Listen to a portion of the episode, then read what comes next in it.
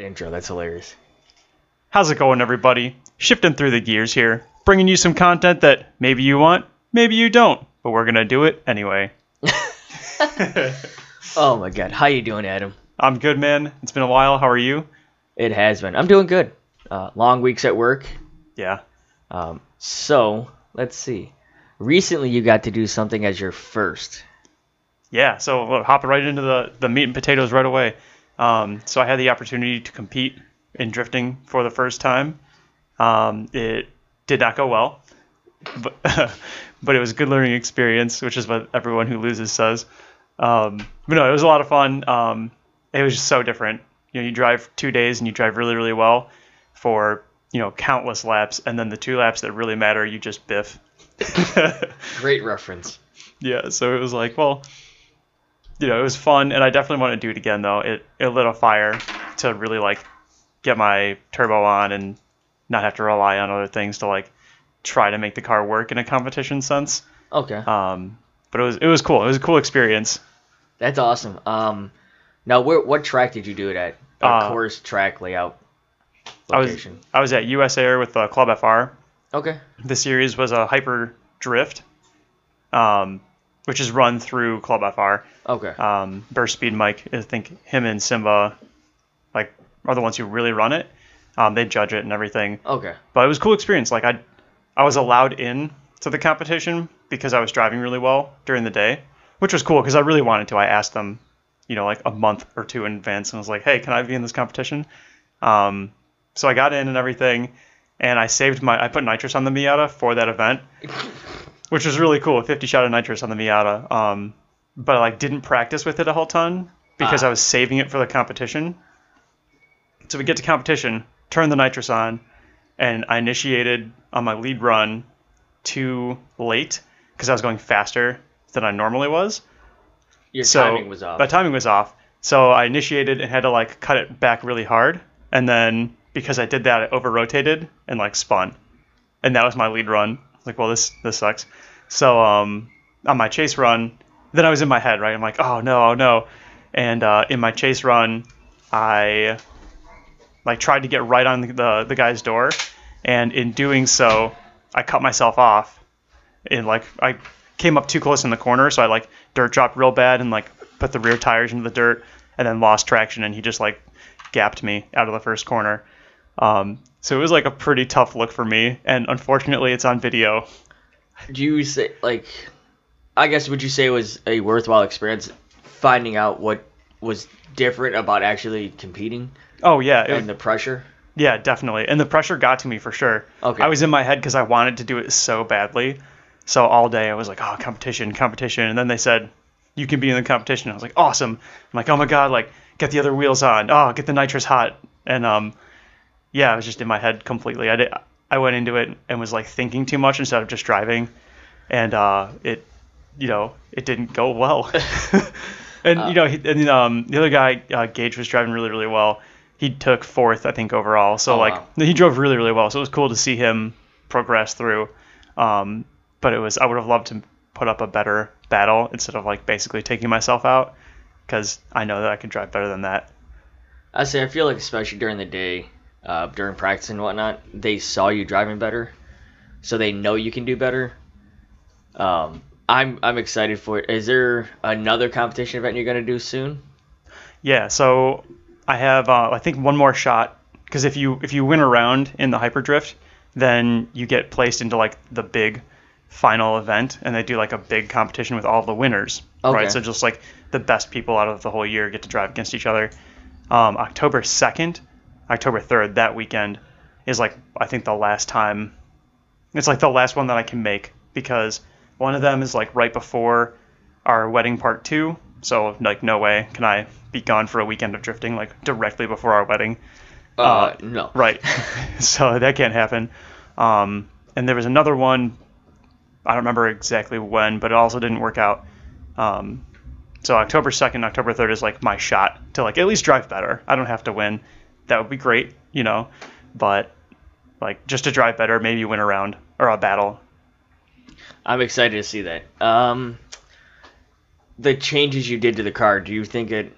Because I know you did some changes recently, do you think it helped you, or are you still adjusting to it with the little bit of time you've had, seat time you've had? Um, I think it helped a lot. Like I put the nitrous on, and it was awesome. It worked just how I wanted and how I thought it would. Um, which was like I, I set it on like a wide open throttle switch. Okay. So, and I put it on the throttle body, not where the not your pedal, which because like I have the door bars for the cage, and I was like, ah, it's gonna be so painful to like lay under there and try to find how this the spot for it. So I put it on the throttle body, um, and it worked great. So I'd be like 95% wide open throttle, no nitrous. Add the extra 5%, and it was like extra 50 horsepower. So I, I was blowing tires off because I run my like 185s at like 60 psi almost, you know. And so oh you my. you go from 100 like wheel horsepower probably to like you know 140 150 wheel horsepower and it was like it was crazy i had um angel chasing me and he was driving his girlfriend's 370 and like he chased me with the nitrous and he's like i can't keep up And I That's it's like you're talking a, like for me a 370 is a pretty pretty solid car. yeah You've got this little Miata running away from it. yeah that's what he said he's like i can't keep up so and then i turned the nitrous off because i was saving it you know and all of a sudden he was like in the door and he's like this that makes a huge difference Are you? Do you think your next change you're gonna you're working on now is gonna be a big difference in how the car performs and you'll adapt to it quick? Or you think it's gonna take a, a chunk of time to? Um, yeah, so that with the turbo going on, because that's what's happening right now. The car's down. It has the engine is like two lines away from being able to just come out. Like everything's taken apart. Oh, Yeah, I've been working hard. I've been putting Shit. some work in. Um, so with the turbo going on, I think it's going to make it infinitely better because that power with the nitrous that I had to be like concerned about, or like how much am I using, blah blah blah, is just always going to be there. Plus, it'll be more. So with the nitrous, if you go off like, you know, brand new NB Miata crank numbers, it's like 140 crank. With a nitrous, that'd be like 190 crank, which which is like a lot. Um, yeah. For that car, yeah. that's that's a chunk. But with the turbo, I should be at like 210, 215. So, Yeah, you're gonna right. be a rocket. Yeah, and it'll be all the time. And then, so I think realistically, like a day or two of practice with the turbo, just to like feel how it spools and where my power dips off, or how hard can I push it, what's cooldown laps look like. Um, like a day or two of that, maybe like a skid pad, two skid pad days. I think Yeah. will be golden. so a good weekend. yeah, like a weekend of driving, and then we'll be ready for like doors. Because that's the other thing is I can't. It's harder to run doors with people because if I hit the brakes, I that's it. I'm flat on my face. Whereas they can pull out of things, so now it'll be even the playing field a little bit. Now, are you gonna go wider? Are you are you gonna go bigger tire on this one when you go, or are you gonna stay at 185 and just go slightly stickier?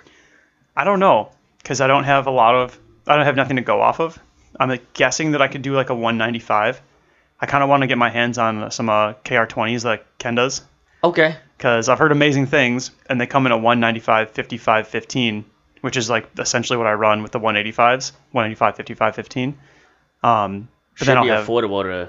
yeah, and they're not they're not terrible. I think they're I can't remember exactly, but maybe like right around 100, maybe a little less, um, which is more expensive than what I, what I pay now, but supposedly they last a long time. Okay. So there's a balance there. I would definitely say like the weighing the cost of affordability and availability. So if it's if it's a longer lasting tire, then I'd say it's worth it. Um, Yeah, and like I'm assuming with 210, 215 horsepower, I can destroy 185s like no problem. I think that'll be so. It's probably time to graduate to a better tire. I would say so. There's a couple times I've been hearing about from these different ones I listen to that I'm like I don't even never heard of you. Yeah, Never heard like I didn't even hear of uh what's the real common one everybody uses? I think there's a couple, but like Kenda, if you're running power, Kenda is like what everyone runs. I think the Valinos, that's like coming up because that's like a drift specific tire. Okay. Um, I don't know. I've heard of people running Achilles, but Achilles. Yeah. Oh, okay. I never heard of those guys until like them in non-Kong. I was like, who the hell are these companies? Oh, like, where did they come from? I love Nan- like, I think they're Nankon or Nanking. I don't know. Nanking's probably like the American way to say it or something. It's some goofy way. Yeah, Um, I think they're cool though. I never heard of them until I saw somebody pull up to the shop in one, and I was like, "What are these?" He goes, "Oh, these are my track tires." I'm like, "What?" Like, why not run these? He goes, dude, I'm on a budget. I'm not spending a thousand dollars a set for a weekend. Yeah. I'm like, oh, well, how long do these last? He goes, I daily drive these. I'm like, what? He goes, when you, you heat them up, they they run great. And mind you, this was like course driving. I'm like, you're a nutbag. The dude is hilarious, but like you're kind of psychotic. And then I started looking, like, started learning more, and I was like, oh, these tires are actually not that bad. Like, because I'm one of those. If it wasn't like a bigger name company, I didn't know who it was. hmm And then I started looking, I was like, huh, Federals. I might buy me some. Yeah, man. There's a lot of like the not the huge name tire companies that make pretty good stuff, and sometimes they're like rebranded. So I forget the exact like, but like Continent, I think Continental maybe has a off-brand. So you buy the off-brand, and you're just getting Continental tires. Yeah, I, I found a few of those through like was it Barham? So I forgot who makes them because I blew a tire on the side of the road. Found this little mom and pop tire shop and I was like, I just need a tire. I'm not buying off four. I need this company. He goes, I don't have. He goes, I don't have those, but I've got this one. It's made by the same company. Yeah, I'm like, cool. throw two on, put the extra one in the trunk. I'm going home. I called it a day. Um, let's see. So I know you're working on the the turbo setup. Um, when are you looking? When are you looking for that to be finished? Yeah, so we have um, the wedding part two in August. So I'm working around that as well because obviously that's a little bit more important. Yeah. Um, you know, and it's cost more money. The, so you're looking at it that way. Just a, a couple more zeros, no big deal. Um, so I would like to be driving in September. That's sort of the plan because October 2nd, right, is like that last chance at competition for Hyperdrift. So I would like to have at least two to three days of driving in September prior to that.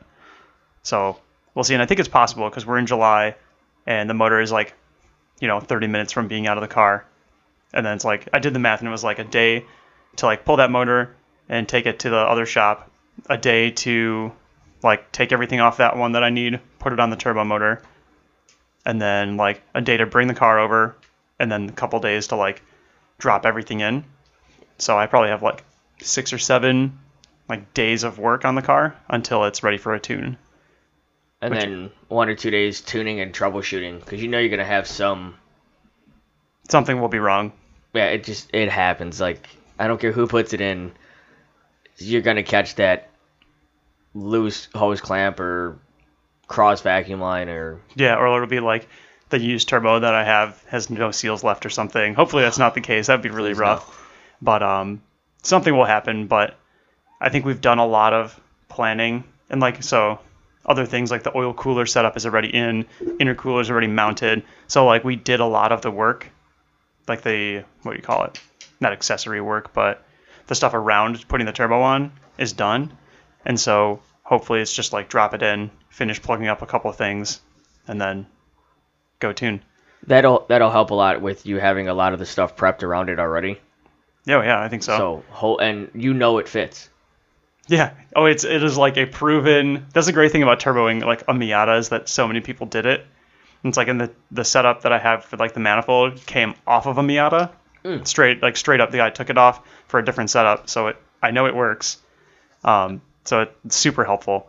Uh, my one question is, I know they had a supercharger for the Miata. Why'd you go turbo? Or is it just you didn't want the supercharger wasn't enough of a kick, or did you just not want the power on it all the time? Uh, I would have loved a supercharger, but big power goals are harder to hit on a supercharger, at least in this setup. So Okay. like it's a lot easier to just say, oh, we're gonna turn the boost up on the on the turbo, or like, hey, it's already set up for all the turbo stuff. I need another 100 horsepower, so we just put a bigger turbo on. And Whereas- quick retune. Yeah, exactly. Whereas like supercharger, you're more limited on like, oh, I need this pulley size, but then you have belt slipping, or I don't know. It it seemed better to go with the turbo. Although like supercharger would be sweet, so I'm not opposed. I just know that when they go, they're harder to find for replacements and repairs. Yeah, because like I can you can buy a turbo on eBay if you really want to, um, but yeah, if you get like the supercharger stuff is expensive and harder to find for sure. They're not actively making bolt-on superchargers for Miatas, not that I'm aware of. Yes, I've only seen I've seen a couple, but even then, the guy's like, "Yeah, I took it off because it was starting to wear out." He's Yeah, like, and I, I don't want to pay what it's it, it's gonna cost more than the car's worth to fix the supercharger. Yeah, and then what? Then you're in a supercharger setup with no supercharger. Where do you go? Yeah, so he's just like ah, he he he took it off and just went straight back NA. And I love NA. Like, I still think I've like come really far as a driver because I drove two and a half years with a hundred wheel horsepower. Because like you have to commit or else you don't go anywhere. Do you think it broke your fear factor in a sense? Up to a point, like you you're willing to bury it and just go for it. Yeah, I think for sure. And it teaches you a lot about line. So a couple of the times at US Air, I was like chasing people on advanced, and they had it was a, it was like Z's mainly. I was chasing Z's, and um, I would like catch them, and at the one after the big initiation, you would go down the hill, and on that transition to the left hand, like they would take a wide line and miss the uh, apex, if you will. Okay. So, but I would hit it. So I would take a slightly different line, and I would have to stop. Like I would hit actively hit the brakes because I was like about to go through the back of their car. Uh, But it's but it's line, right? And it with 100 horsepower, if you don't hit that line, you don't make the next corner. So because you don't have the power to, you know, force the car over. yeah, exactly. There's not enough to like keep the like the momentum going. So I don't know. Someone told me to hit like put your put your back wheels here, put your left front wheel on this rumble strip, and you'll make it. And I did. And I was like, all right, cool. There's the line. You figure it out once, you're gonna now you know where to hit. Yeah, and it's fast. It's cool to hit it that fast too, and like come up on someone or like leave them in the dust in that corner. Yeah. And it's like I have 100 horsepower. Like, Yeah. ha, what's your three five do now? Right, Nothing. right.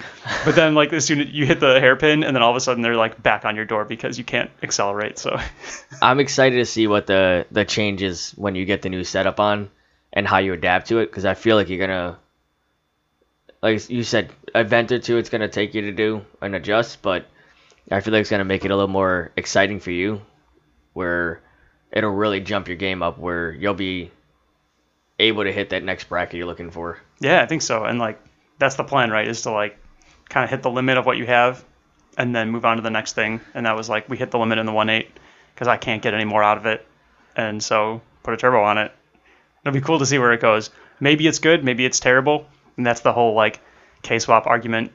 We like I had a, a long conversation, a couple long conversations with people about why didn't you put a K in it? Why don't you put a K in it?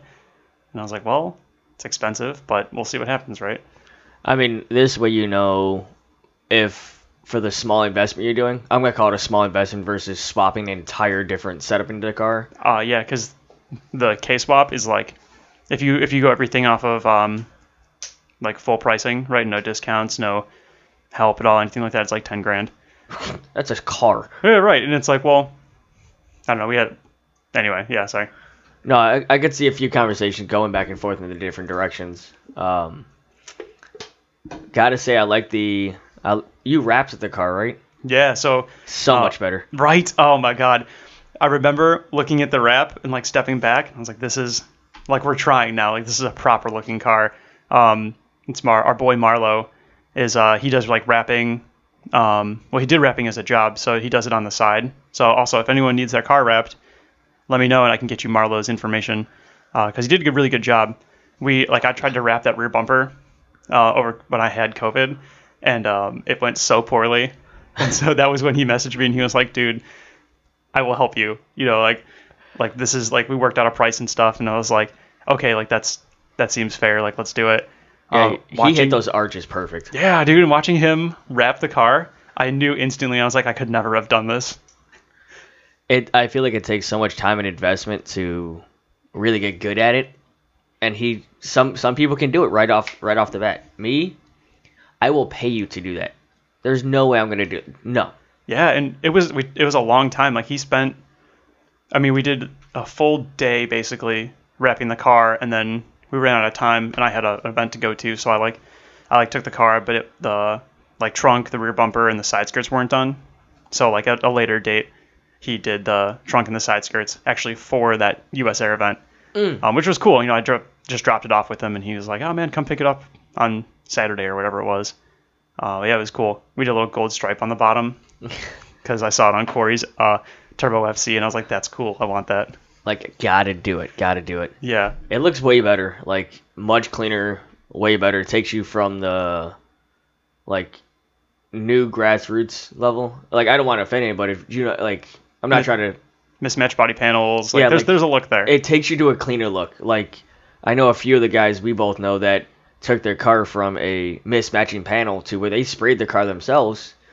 Looks great, and it brings the car to a whole different level where you go, knowing they're gonna mash another ca- panel too. But it looks, it just looks way cleaner because some of these guys, some of you guys daily drive your drift cars, yeah. which is mind blowing for me. What a cool thing. But it's pretty cool, like seeing that change.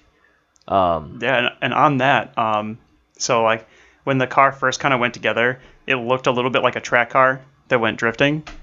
Mhm. And now we've got like the wrap, the wheels are on it that I like. Uh, everything's the same color, so it's almost starting to go like style car, which I like a lot, and I'm very into this now. So I think there's a good chance that rear wing, like the big APR wing we have on there, like comes off for next year, and we do like a huge duckbill with a, a hard top spoiler too yes, because like it, it's it's time I think because it's really cool. I always wanted a big wing on there.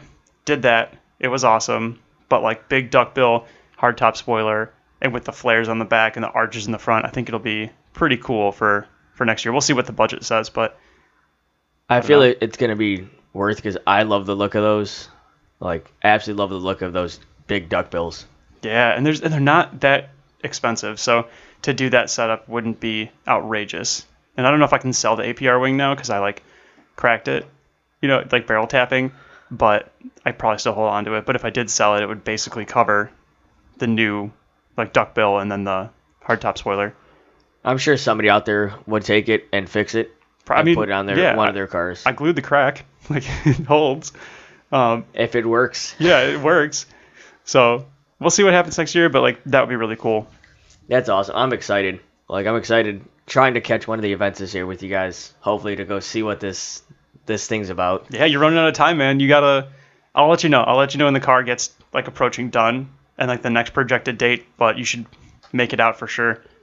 I'm yeah. I need a, I need a nice weekend away from this area Yeah. and yeah. work and go go catch up and see how this this whole drifting thing is because I see the videos and I get to hear people's stories and but I've never actually done it or like seen it so I want to see it in person because I feel like it's gonna be a well worthwhile time. Oh yeah. When you see videos and stuff, you're like, oh, that's cool. But being in car is just so different. Like if you, I've watched the videos of like stock power, even driving US Air, and I'm like, you know, it's cool.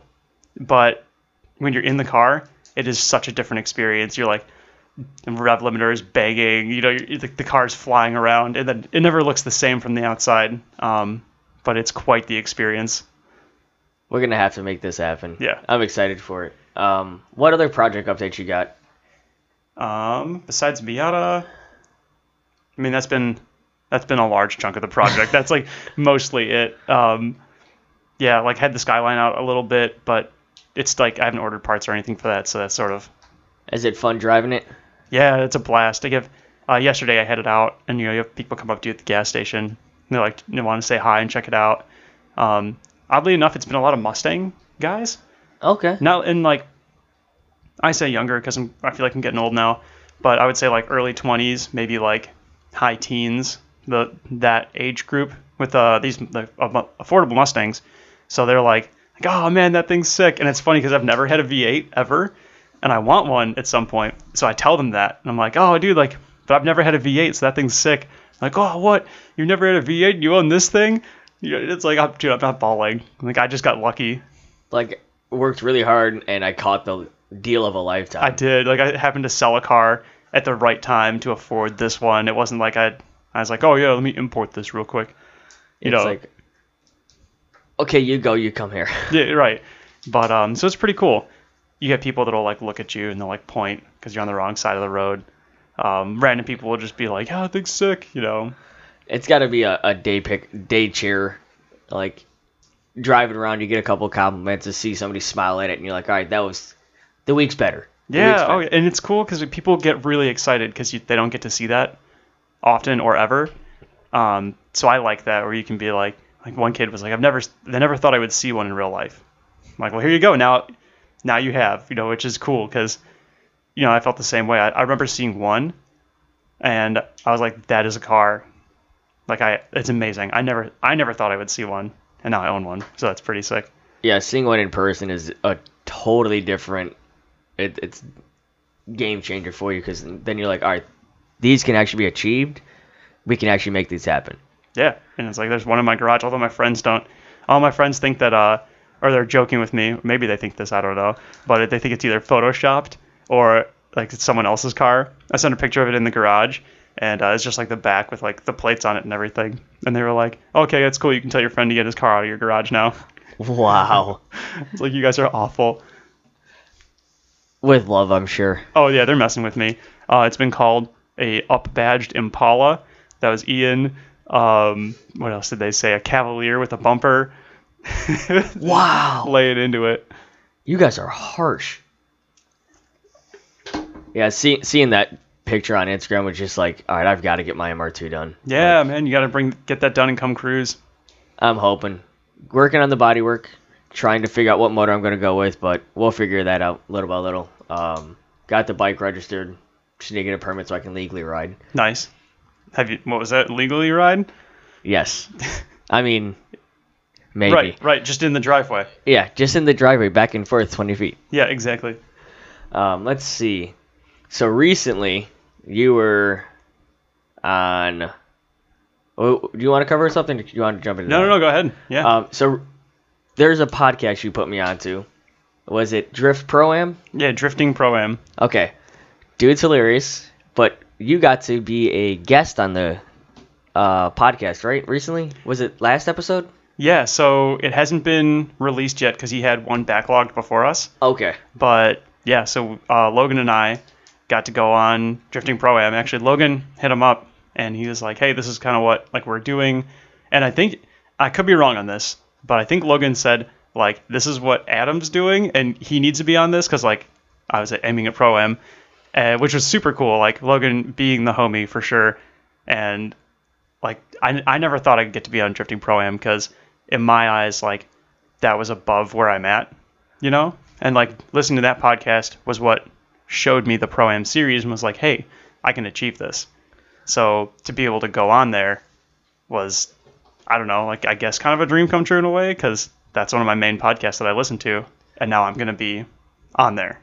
I'm I'm excited for it. I've been waiting for the title to pop, so I'm slowly catching up. I binge episodes, uh, I binge TV shows, I binge podcasts. Like I start all the way through to the recent one, go to the next one, go back and catch up on the ones they just put in. Um, I'm excited to hear it. I'm trying to like binge it through the week so I can catch up and hear it, hear it, and be like, all right, let's let's see this and let's see how this guy interviews you and whatnot. But I'm excited. So when it when it drops, make sure you put up that the screenshot of it so people know to go listen to it. Yeah, no, I'll, I'll definitely throw it up. It was cool. It was, um, you know, because like where my build is at is probably lower than, well, definitely is lower than a lot of people who have been on. So it was almost like we got to hang out for, I think it was long. I think it was like over two hours. Wow, And that's how I know it was a good podcast because like, you know, if it's like an hour or so, he maybe- normally cuts, right? right, right, right, right. There's like, you know, maybe something came up or whatever, but like we were like two hours deep, Wow. which was cool because I knew that we were like in a good conversation. Um, but it was fun. We got it was basically like a big hangout, and uh, again, like being on there was sick. It was so cool, but it was late, like seven o'clock his time, but he's California, so it was like 9 p.m. our time. So I was up very late. Had a couple ciders, you know. Made it a fun night. oh yeah, like the next morning, I was like, oof. Was he cracking his PBR PBRs? He was. I love yeah. I think we talked about it a little bit too. Um, One of the only guys I know that has a podcast or a media platform that drinks PBR. yeah, I've always felt like that was a Chicago Beach thing. I he's like, yeah, I, PBR is my go-to. This is a shit, and I'm like, wait, what? You guys have that out there, And you like it? especially in California? What? yeah. that was awesome. I'm excited. Um, It was cool. So maybe he wants to come on here sometime. I'll just drop that out there, Gerald. If you uh, if you're trying to get on some more platforms, we'd love to have you on.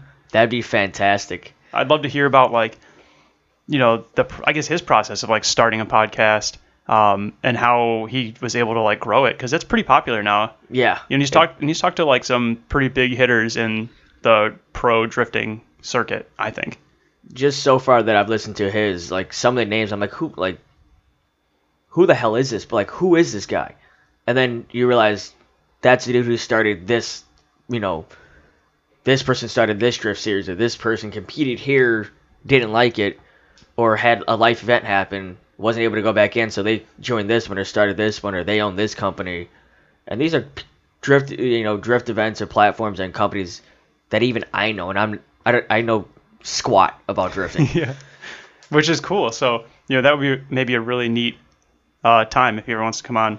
On that too, I think we've been talking a little bit about him coming out here Oh. to drive, because of course I think Logan and I like, you know, one of our goals like with our drift team and everything is that we want we want to bring as many people together for drifting as we can. Like that's what like you're actually like have fun. Like that's the point, right? So even in a competition setting, like if you're not having fun, then why? So, but I was like, hey, like come out here and drive US Air, and you know, Gerald was like, well, you know, it's like maybe unrealistic to get my car out there. Totally fair. California to Wisconsin for a weekend is like that's a big ordeal. So I was like, hey, what if we had a right expensive? What if something happened? Whatever. It's like, hey, what if we had a car for you? If we like had a car for you to come out here, fly into Chicago, we'll pick you up, we'll go to Wisconsin, or I guess fly into Wisconsin, whatever, we'll figure it out. But come drive a car that we have. And he sounded interested. I talked to uh, Rudd's Racing, and they have a BMW E46 that they're like building on the side to uh, like have a drift car and stuff. And I was like, hey, DJ, if I finish that car because it needs only a couple things, can he drive it? And he was like, yeah. So That'd be huge. yeah, dude, we've got a car. So like, let's go. Next year, let's do this. I'm curious because he's not a big import guy of any any sort. He's a American motor, especially GM guy, from what I'm Yeah. recalling. He's not a big big import guy. No, but he had a he had an E46 before the uh, Cadillac. that's right. Yes, because it was a V8 E46 which got stuffed into I think it was Irwindale's wall. Could be wrong. Don't I quote think it me. was but Irwindale. yeah, it went into a wall sometime, um, and that was the I think the engine donor for his current one. Again, don't quote me, but it's like he had one, so it's just like a base model of what he had before. So I think it could be good. Plus E46 is so easy. I think it, it'd be fun. It'd also be good to have that extra car where I guess you call it a thrasher car, where Yeah. new people could try it. Your car's down, you could take it to events. His car's down, you could take it. Like, you've always got it. That's awesome. I'm excited. Yeah, so I really hope that that happens because also what a cool experience for everybody. You know, I I would feel really privileged to like fly somebody in. I mean, I would probably I don't know if I'm paying for the, the flight, but like to have somebody come in and like set it up so that they can drive a track that realistically would be very challenging to get to. Yeah, Um, especially something he's never done, and see the culture of the Midwest drift. Yeah, because it's Like- it's cool out here. Because I know each region, I guess each culture is different, styles a little bit different. So seeing that difference come over and hearing what somebody from you know California has to think, I'm excited. Because I know, like I said, every every region is different. So that would be pretty cool. Hopefully, it's actually nice weather if he makes it out here, though. classic. It, it would be classic Midwest. It just like pours all weekend. I'm, I'm sure you're still going out there. I'm sure you're still gonna go and rip Oh, for it. And, if we're so if we're that committed, then yes, we're doing tandems in the rain until the car breaks or we go home. both. Let's go. Uh, so what's the next one? Next one you want to cover?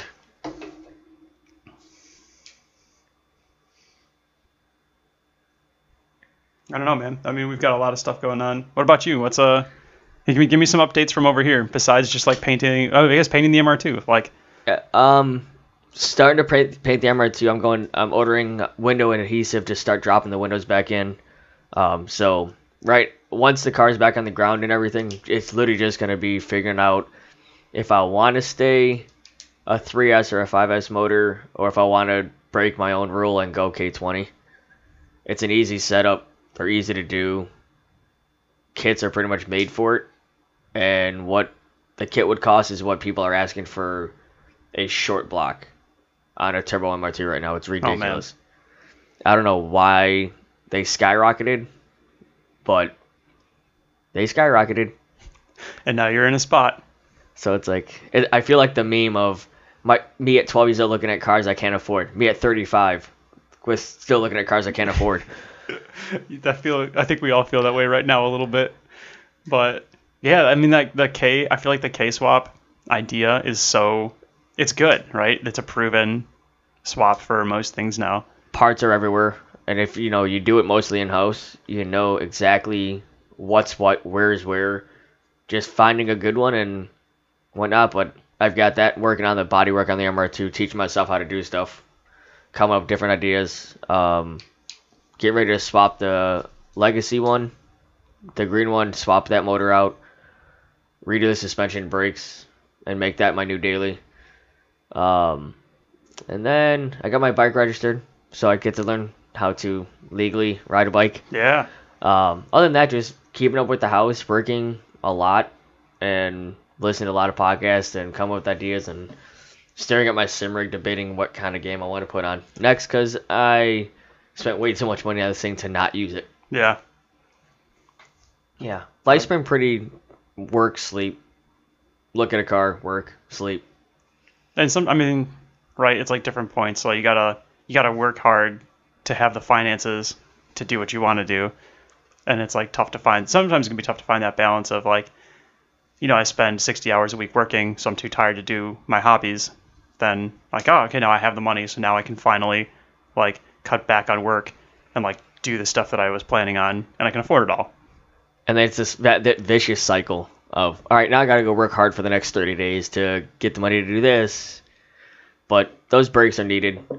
But yeah, just other than that, kind of looking at different events and maybe trying to plan out vacation time so I can come see these these things happen Yeah, and dude. smoke clouds go flying. Yeah, I think it'll. I think going to an event like it's cool to see pictures and stuff, like I said, but going to one and like seeing it, and then you go on marketplace and try to buy a car. Honestly, I've been looking, and that's the sad part is I have nowhere to put the car. you gotta make space. yeah, the driveway has enough space for one more. it really does. I could just park my car across the apron Yeah, and we'll be solid. Yeah, little by little. I'm figuring it out somewhat soon. Um, so the car's gonna be Rust-Oleum white. That's gonna be my paint code for it. Cause why the hell not? because that's what it is. Because that's literally the exact code of Rust-Oleum white. Um, like I said, once the car is back together and running, I'll pull it back in, do an actual booth, and then do a respray with a nicer coat on it. But what's next? Well, I think off of that, like, just how much money you've been like saving and stuff doing it yourself, and Uh, like how, you know, how how has that been? Because like a lot of people can be scared, I think, by like, like oh man, I gotta do all this work and stuff. It'd be easier to pay someone, but I can't pay someone, so I'm just not gonna do anything. I've definitely had days where I'm sitting there going, "What in the hell am I doing? Like, why did I do this? Like, can I get this done?" And then those other days, I'm just like, "Okay, like, let me focus on getting this door sanded and cleaned. Let me go to the next door, sand it, clean both. Like, let me just do panel by panel." And it literally started with, I need to take the front bumper off. All right, one day. The next day was, let me take off one fender, and now it's kind of in the reverse of let me undercoat the car. All right, the car's undercoated. Let me, you know, cut out the bad metal, coat it, you know, POR-15 the lips, uh, protect it, and then just marking stuff off. And now I've got both one of the fenders back on, one door on. I'm getting ready to drop the windows back on. Order seals for the T tops. So it's slowly getting there, but it's definitely been one of those. What did I like? Why am I? I have no idea what I'm doing with bodywork. I can take stuff off and put it back on. I can fix the car, but what am I doing? Like, why? I've got to rebuild the entire harness of the car. I'm just gonna buy a new one, and that, that's when it's at the point where, do I just go, Haltech and a K20, digital dash, call it a day? Like, what am I like? What did I do? And then days like this week where I'll get home from work at two, three o'clock in the morning, I'll sand down, clean, and tape off and paint a panel on a car, and I see it the next morning when it's done, going, that was worth it. I can't wait to see three coats of a true clear coat on this thing, where it's as I put the stuff back on, it's like, okay, I can do this. Because putting an uh, engine in harnessing is cake. I can, you know, most people can do it if you figure out, like, watch a YouTube video, you'll figure out how to do it. But the whole body, seeing the body come down to bare frame and building it back up has been, oh no, what am I doing? Like I said, what am I doing? So it's been an adventure. Definitely saving a ton of money. Probably losing money here or there. of this aspect or that aspect, but it's been nice seeing it because I'm having a whole new appreciation for stuff where, like you said, I can't afford to drop it off and had a twenty thousand dollar re- restoration done on the body. Most I feel like most people can't. Yeah, and if you can, um, you want uh, do you want to you know donate, adopt me? I don't know something. Yeah, but and even then, like some people are like, I don't want to spend twenty grand on this. No, and the only reason I'm doing it is because it's been in the family so long, and then now looking at the prices for it, I could sell the car off now for my what my brother bought it in '91. That's crazy. But it's like that's the market right now. It I I don't know what happened, but it's good and bad for me because it's becoming harder and harder to find parts where people want to sell it for a reasonable price. Yeah.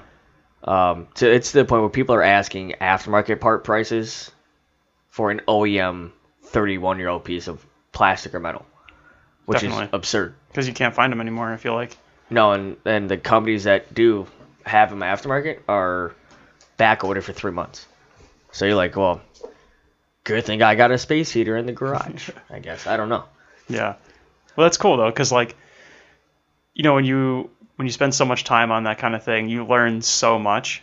I think, and just from my experience, and I haven't taken a car down as far as you have yours. It was a mistake. but you know, all the knowledge, like if it were to happen again, or you were like, I don't know, you wanted to build, you know, like a proper track car or something, you would have that experience of like, oh yeah, I had a car to shell. I'm not scared to do that. Yeah, doing it has definitely it's helped me learn the car, helped me find stuff I didn't know about the car, and then um, you know there's there's guys who have significant more funding than I do that are going, how do you take this out? There's people who are terrified to take out the back window. I literally did it with two PBRs and fishing line. I'm not even joking. Two PBR oh and a razor blade. It took me an out two PBRs and just worked it out and came out cleared all the adhesive off whatever the hell they used in 91 i don't know what kind of black magic it was but it was held on by one inch in each corner. After i cut everything it would not come out. I would literally had to almost leg press this window out of the car. Oh and then i found the one corner. I'm like you know sawing it down. Boom. Window comes out nice and smooth. Like but I was like, let's go for it. Why not? I'm gonna. It's either gonna break, or I'm gonna figure out how to take it out. And if I break it, I'm gonna know what I'm doing wrong. yeah, and that's like something something that it can be really intimidating, especially on something you really like. Oh yeah. You know, like I would again, like if I was doing this to the skyline, I would be like, oh my god, like, I really don't want to break something, and like that's I do the mechanic stuff for a living, and even then you're like, ah, this is sketchy. You're like, ah, this bolt is 30 years old. What do I really want to take this off? Is there a way around this? Can I cheat this somehow? Because if this breaks, this is going to be a bad day. You're like, yeah, no, I, I don't want to. Ah, do I? Yeah, uh, uh, let's go for it. Yeah, and that's, too, like with the Miata and stuff, like I just take stuff apart because I know that if it, like, oh, I can get a subframe for like 200 bucks.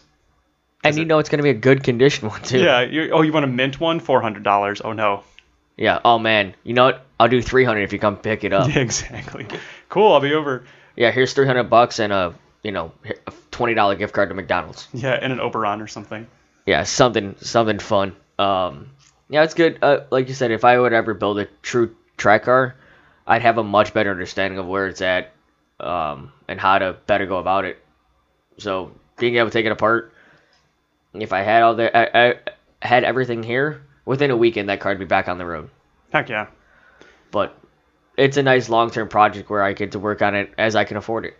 Yeah, and I think too, like looking at parts and labor and kind of like where the car industry is going and stuff's getting pretty expensive.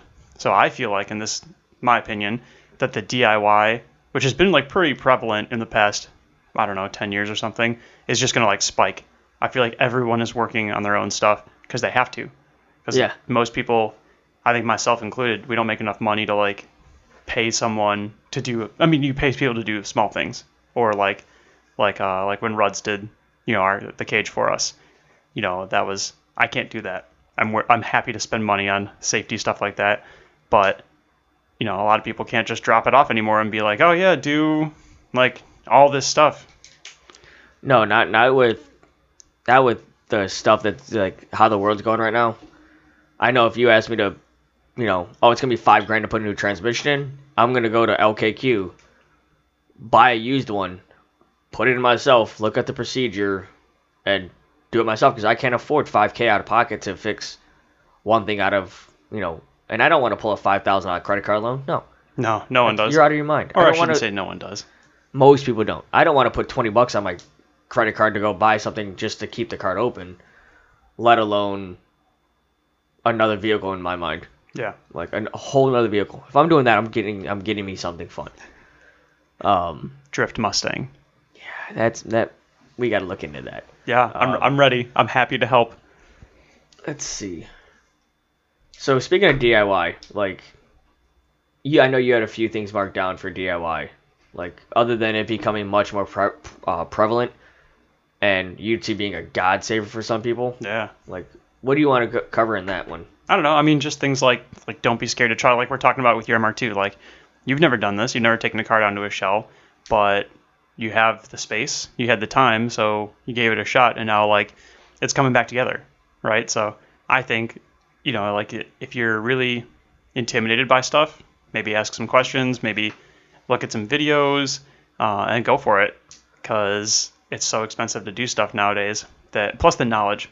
But I found this too is like when you're at the track and something breaks, if you don't have at least a little bit of knowledge on like what you did or what was changed or what could have broken, then you're in a bad spot. Whereas, like if you, example, built your MR2 up from the ground and something fails, you're like, oh, I bet it's this. yeah, you'll have a much better idea, and it, I feel like you get that sense of accomplishment too. Where for some people, they don't even know how to put in washer fluid in their car because they, they don't know where it's at. Yeah, and you know what? Sometimes that's okay. And for even them, just being able to top off their own fluids and keep their car maintained, knowing, okay, I can't do this, but my car's my car's due for this. Given that, like some people just for them that's plenty. I used to just let me as long as I can change my own brakes, I'm good. And now it's like now, now I'm just too lazy to do my own fluids. I'm just tired of take, trying to store it, find a free weekend to dispose of it. Like me, fluids, I'll just take it in, go ahead and do it, whatever Yeah. but I'm not going to sit here and for me, I just I don't want to deal with the disposal. If I was working a normal eight, uh, you know, nine to five or a normal 40, 50 hour week, I'd probably get back into working on them like my daily more.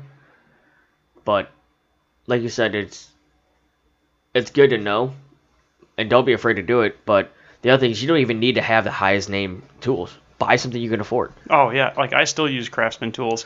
like That lifetime warranty. Yeah, you know what? And it's like they're it's what I could afford when I bought them, and they work fine. So I haven't replaced them because I don't really have to. And like for some stuff, I've bought, you know, like like Snap-on tools, or there's some things that I feel that I need to have a higher quality tool. Um, but would you say, especially with what you do for a living, you need to have that? Or are you talking your own personal collection? no, no, yeah, like well, because like what I because I'm a mechanic, and so I have like certain really expensive tools that like I have to have. Um, but those are also the tools that I take home into the track all the time. So Oh. yeah, I I have like I don't have tools at home. I have like some stuff at home, but like I have one set of like complete tools, and I just put them in bags. and like so, you know, you go to a track day, and I've got like two bags of tools, and then uh, like a socket rail that comes with everything, or all the stuff that I have that I need. So it's like that's the stuff you bring. But if you know if you can afford, sometimes like if you can afford Harbor Freight stuff, I, I use Harbor Freight impact sockets, and I have been for six years. My entire toolbox, entire toolbox, is 95% Harbor Freight. Most of my power tools are Harbor Freight. I still have my DeWalt's, my Makitas, um, you know, stuff like that. I've got a couple of Snap-on parts here, Matco here, but I've broken more Matco stuff than I've broken Harbor Freight stuff, and I beat the sh- I beat the tar out of my Harbor Freight wrenches. Why? It's it's if it's got a lifetime warranty, but that's for right now. That's what I can afford to use. Yeah, and it works. Like you said, there's a couple things, absolutely like certain things. Torque wrench right now, I still use the Harbor Freight one, but I have a digital meter as a secondary. I'll double check. But if if I don't feel comfortable with that, I borrow my neighbor's Snap-on one. Yeah. Like it gets done, but No, I have like some really nice snap-on wrenches for when I was doing alignments and stuff because they don't strip the tie rods. oh, They were expensive, but I stopped stripping tie rods and I got work done better. So like that was that was one purchase that I was like, I have to have these for what I was doing at that time. I feel like it it's made you the money back in efficiency. Yeah, definitely. Um, And what- like just ease of life. knowing you have that and knowing okay, this tie rod's in an- a, a rough shape. This one, it might strip, but th- with this two, I feel more confident it's not gonna happen, which is good. Yeah, it's like that's huge. And I don't know, like again, we're at the track and stuff, and stuff's broken. Like I know that I brought the right tools to like fix what I need. So that like for DIY stuff, at least having some stuff on hand necessary, or like knowing someone who has a bunch of stuff is also helpful. And be, n- them knowing you're gonna get it back to them, Oh yeah, yeah. People, that's a that's a killer. someone walks off with your fifty dollar wrench. Oh wow, Yep. That's, That's a a that's a tough Harbor one. Freight. That's a tough look. Or like I don't know, like you leave your fifty dollar wrench on a car or something, and it's gone, and you're just out. That's tough too. That's because you can. Can you even buy those by piece? Yeah, that's why you can buy them by piece, but they're like marked up, right? Because it's a single unit. Wow. I think I got I had this Craftsman like ratcheting, um, extended like wrench set, super super nice. And I left, I lost one. I left it like in a car or something. I don't remember, but it was like an 18, I think. I bought a Mecca one, and it was like 40 bucks for Huh? just the one. But I had it like I needed it because it was the size that I needed, but like I didn't want to buy a whole nother set because I already had a set. I just And- needed one. And have that missing one that would always bug you. Yeah, and like that was a, I think it was a 17 or an 18, and like I need that's like a common size for bolts. So I was like, all right, it wasn't like a weird one like a 20 or something where you never use it. It was a common size. I'm like, all right, this is what I need. I have to have it to do my job better. So order. Yeah, like I see more 21s than I see 20s. Mm-hmm. Um, let's see, what was was another one you had on the DIY? Because I know we covered like what you need and just kind of being up to learning for it, and even if it's watching a YouTube video and getting a friend over and taking a whack at it. Yeah. Well, like for you, what kind of information did you use for the MR2? Um, I actually used. I was watching B is for Build, and I saw him start working on it, and I was like, okay, let's go through it. I would just look up Eastwood videos or different DIY videos of this or that, or you know. And I started out with sanding down a bad, uh, uh, a scratch in the paint, wet sanding it down, trying to get smooth and coating over it. Obviously, the paint didn't match, but I was like, okay, that's good. Now here, one thing I got to learn: bodywork, um, bondo, and like fiberglass. I've got to learn that, so I'm gonna always wanted to. Got to figure it out. I got to. Yeah. But yeah, I just literally YouTubed a few videos or read a couple. Like I'd read chapters of books that I had, and why not? Like I've seen guys, literally professional body guys, that have been in the field for 20 years that go, "You can do this. Trust me, you can. You can paint a car." I'm like, but I don't feel confident. They're like, just one dude's exact phrase, just fucking do it. He's Yeah. like, literally, he goes, get a get a bad panel from the junkyard, spend a hundred bucks on a new one, whatever you want to do.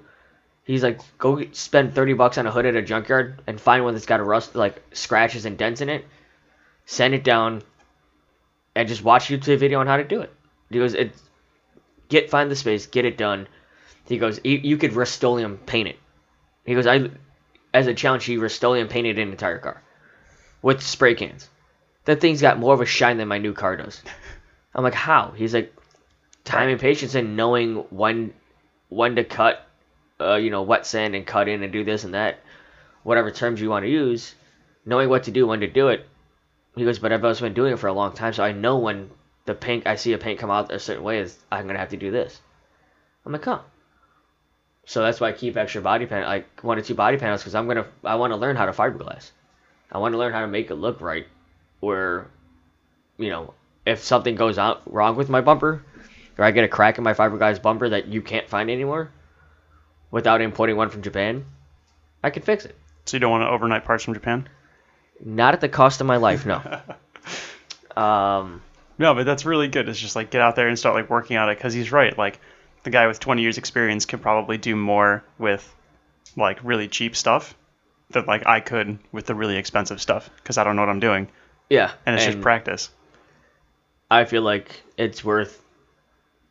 And it could be something simple as learning how to switch out your- your own light switch. because you're gonna spend 150, 200 bucks for somebody to come switch one or two light switches out for you. Learning how to do small stuff like that saves you. That saved me tons of money.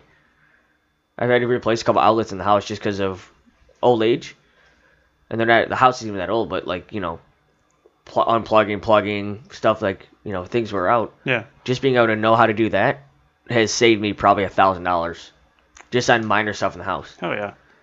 So definitely worth it. Like you said, with the economy right now and prices, I'm sure you've saved probably ten grand on that car do, doing what you do.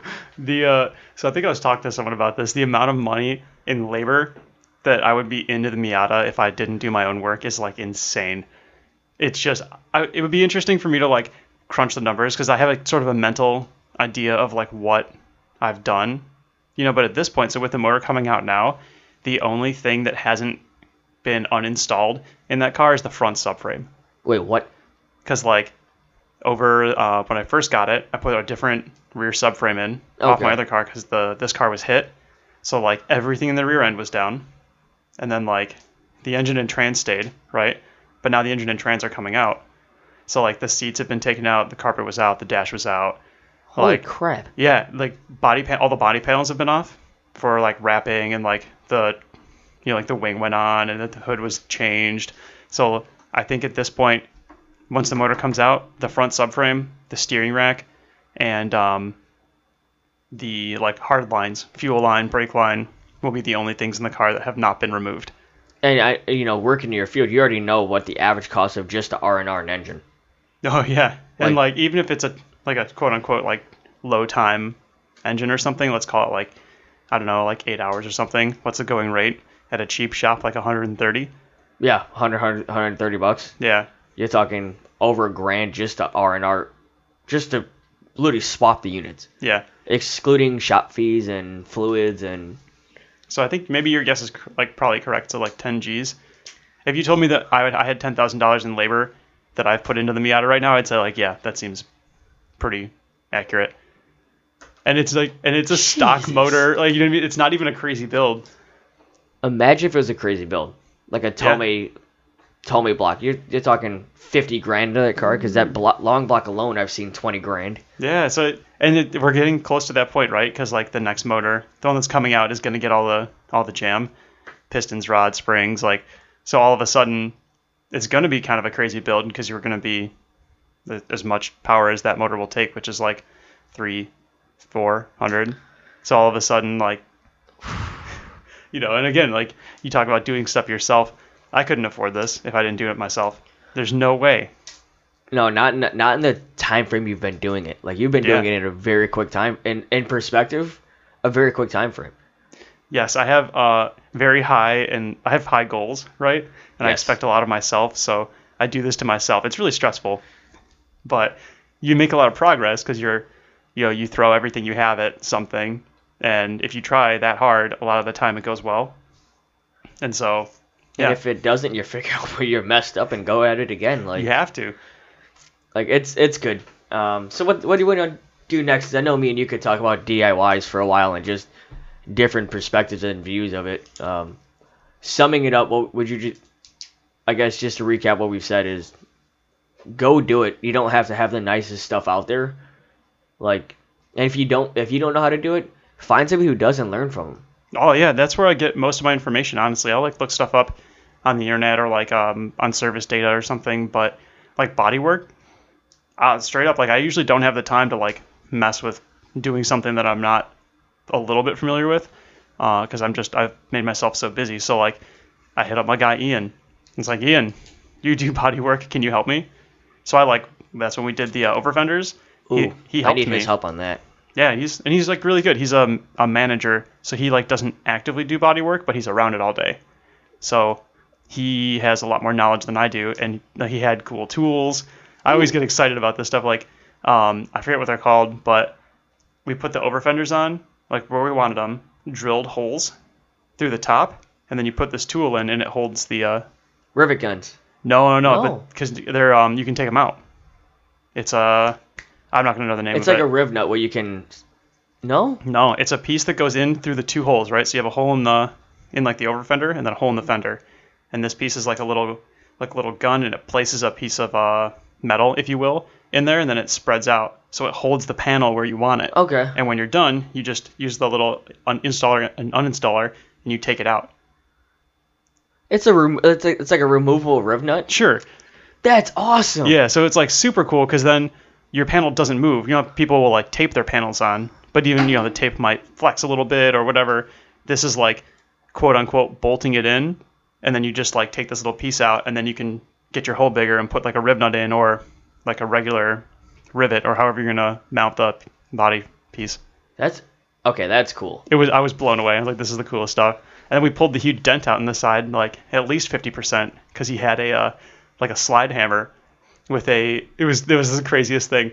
So we had the huge dent from when I hit Dawson, um, and so it uses like a sheet screw, and it screws into the side of the, the body panel, and then you slide hammer it off until the, it pops or the screw rips out. So my it was like Swiss cheese. It looked like someone took a like a shotgun to the side of my car because there were so many holes in it, and then Ian like uh, tacked them with a welder, sanded it down, and painted it.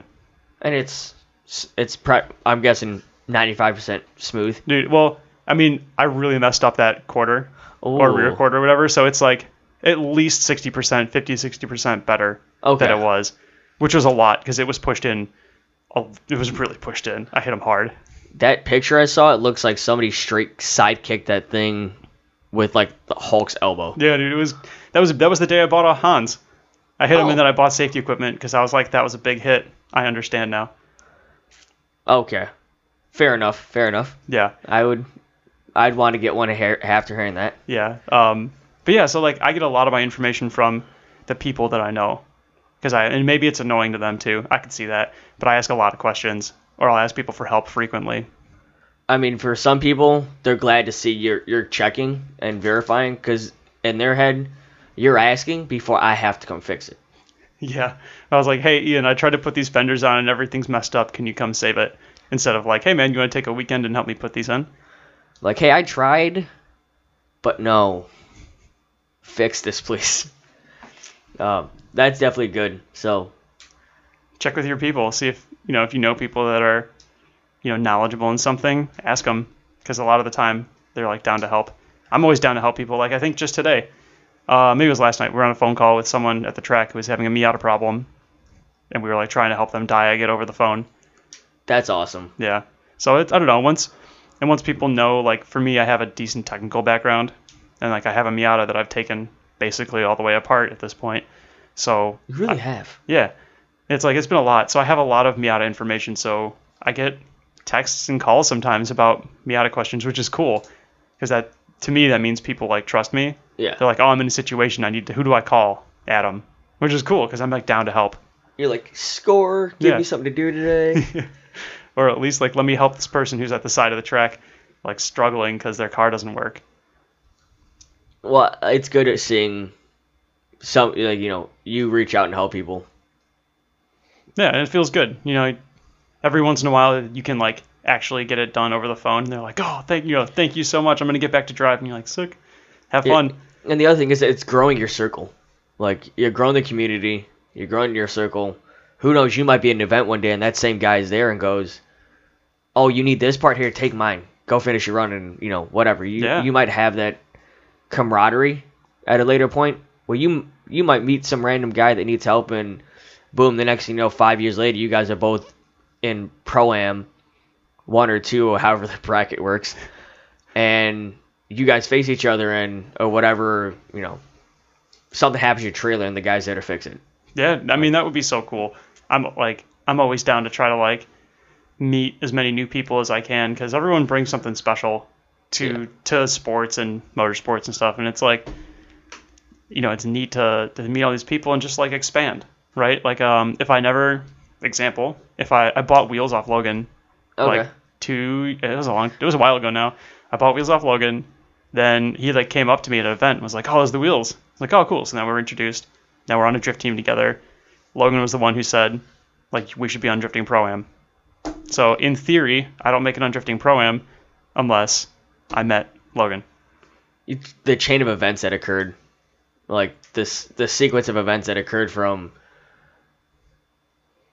I'm gonna call it boredly looking at Craigslist, going, I kind of like let me see if there's any good deals on wheels, and boom, the next thing you know, and who knows what's gonna take it from here. Yeah, and it's like then you get a friend, you do like cool stuff. We've been drifting at USA together, like great times, right? That's awesome. Yeah, dude. Um, what's the next one you want to go? Because this this is a it, the next one on my list is kind of entertaining. Yeah, go for it. Um, so I know we've covered sim driving before, and listening to a couple of the podcasts, I've I've seen um, it become more popular of sim racing, um, and not just so much course, but learning how to drift through sim. Did you guys hear that? I picked up my can a couple of times and it echoed throughout the. I could hear it. Oh, I definitely heard it. um, oh, that was a good one. That was a great one. Uh, this is Is it a so? lemon, so like soda water, if you will. How do you? Is Seltzer water? Solil? Something? I don't know. It's signature select. This is the the budget one because Lacroix is like six dollars. Yeah, I went with uh, the knockoff Aldi one because I was there and I Mhm. saw seven dollars for a case of LaCroix. No, It's Um, crazy. Anyway, I cut you off. Sorry. No, you're good. It made me realize I have to go buy more. Um, yeah, so I've seen it become more and more common of, particularly in the Assetto Corsa. And there's people who spend thousands of dollars on a setup, and there's people who spend a lunch tray, a lunch table, uh, you know, a folding tray, and a two hundred dollar wheel, and they, they'll spend hours on it. What I like about it is you can drive any course you want. You can do any setting you want. You can drive any car you want. But I know there's a particular section where you, it grabbed your attention, um, as far as your your adventures go, where it kind of sparked your interest of you might even get one. So you want to cover that and what what kind of grabbed your attention to kind of expand? Because like I said, I know people have their differing opinions. No, it's never gonna be the same as actually being in the car. But it's a nice substitute for like say winter. Oh, definitely. So, for me, I like I've I think I've said on here before that I really want one, but they're so expensive. Um, I got a little bit lucky here is that um, one of my one of my boys, Billy, uh, got like a really really like sweet setup. His setup is now oh man, so he has like the VR already, um, and VR is the way to go, I think. So he has the VR setup, and he had like two like cheaper sim rigs, so probably like sub thousand dollar, which it, cheaper. I'm air quoting. You know, you're still that's still expensive. Yeah, that's Um, still expensive. yeah, it's still expensive. But like, so they were like nice, right? We modified them to have like a different steering wheel and like a handbrake and yada yada. But he bought like a really sick. I don't know what it is exactly because I'm not in tune to that stuff as much. But like the wheel is amazing. I drive it and it's like driving a real car. Like there's so much feedback in the wheel. It's I'm so against sick. Fanatec or Ma- Thrustmaster. no, not No. Thrustmaster. It might Fanatec's probably the is the big one that has a lot of force feedback. You can do different hubs on. Yeah, he said, um, like he got a really he got a guy didn't know what he had basically, and Billy went and bought it. Yeah, but I think the actual setup is like at least four thousand dollars. Huh? No, it's so it's so good. But anyway, uh, he didn't pay that, but Oh god. no, it, but it's such a sick setup. But I'm buying one of his old rigs, which will work just fine. Um, so hopefully for the winter, I will have that, which would be sick. But I want it because I want to do um, bigger events next year for drifting and like use Great Lakes Dragway as like just testing. I'd like to go see the homies and stuff, Yeah. but I want to run like the full Drift Indie competition season. I want to try. I really want to try to do an event of clutch kickers if I can get my horsepower up enough. Uh, but for that, it's in Florida, so like I'll never be able to test that track. But you know, it's not like like going to US Air. I can feasibly go to US Air a couple times a year. That's but I can only go to Florida probably once. Yeah, especially trailing a car, getting half the gas mileage, and then add in all the other expenses of maintenance and food and lodging and entry fees. Yeah, I mean that to go drive one event at Clutch Kickers is easily a multi-thousand dollar weekend, which is Oh, tough to stomach, you know. But um, it's like the same thing as kind of doing a pro am thing. It's just a little bit farther. So I want to do that, but like you can't practice. So with a sim rig over the winter, I can get Assetto, I can get a sim rig, and I can drive. Like how many hours do you want to practice? 60 hours? 100 hours? on one course. So will it translate perfectly? No. But do I know how fast I'm going to be going, what gear I'm in, where to initiate, where are the zones, you know, where does the track narrow, like where can I left foot brake? All these little the little intricacies of like learning a track can happen in the sim. So when you get to the track, you already have an idea of what's going on. So you can do like a sight lap. Oh, this is what it feels like, and then you can just go rip. So I think that can give me a huge advantage over someone who like just goes down there to try and drive it cold, if you will.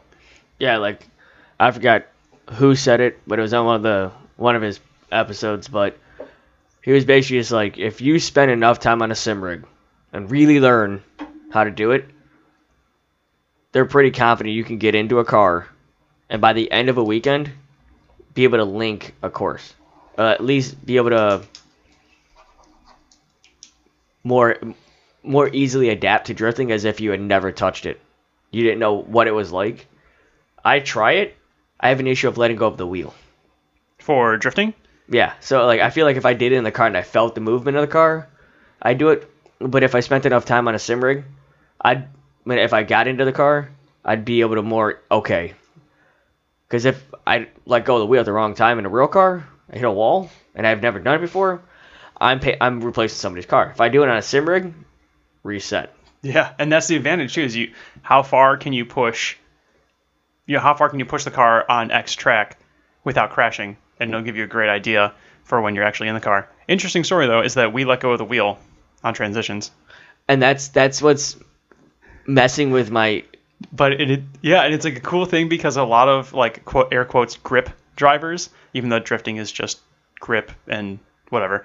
It's Yeah. it's still a grip driving most you know, but whatever. Um, they like if you come from autocross or something, you're trained to not let go of the wheel, right? So it's like really interesting to watch people who are like grip drivers try to drift because they don't let go of the wheel. And like on trans, like I have some in-car footage from specifically US Air, which is a lot of like fast flowing transitions. And um, if you watch the hands, like you load the transition, you flick the car, and you just let go, and then you catch it at the point where the car is settled in the transition, and now you're going the other way. So if you look, it's crazy. But like if you look closely, like and people who are like really in tune with their car, and I don't think that I'm like an excellent driver, but I definitely have um, like I'm driving well.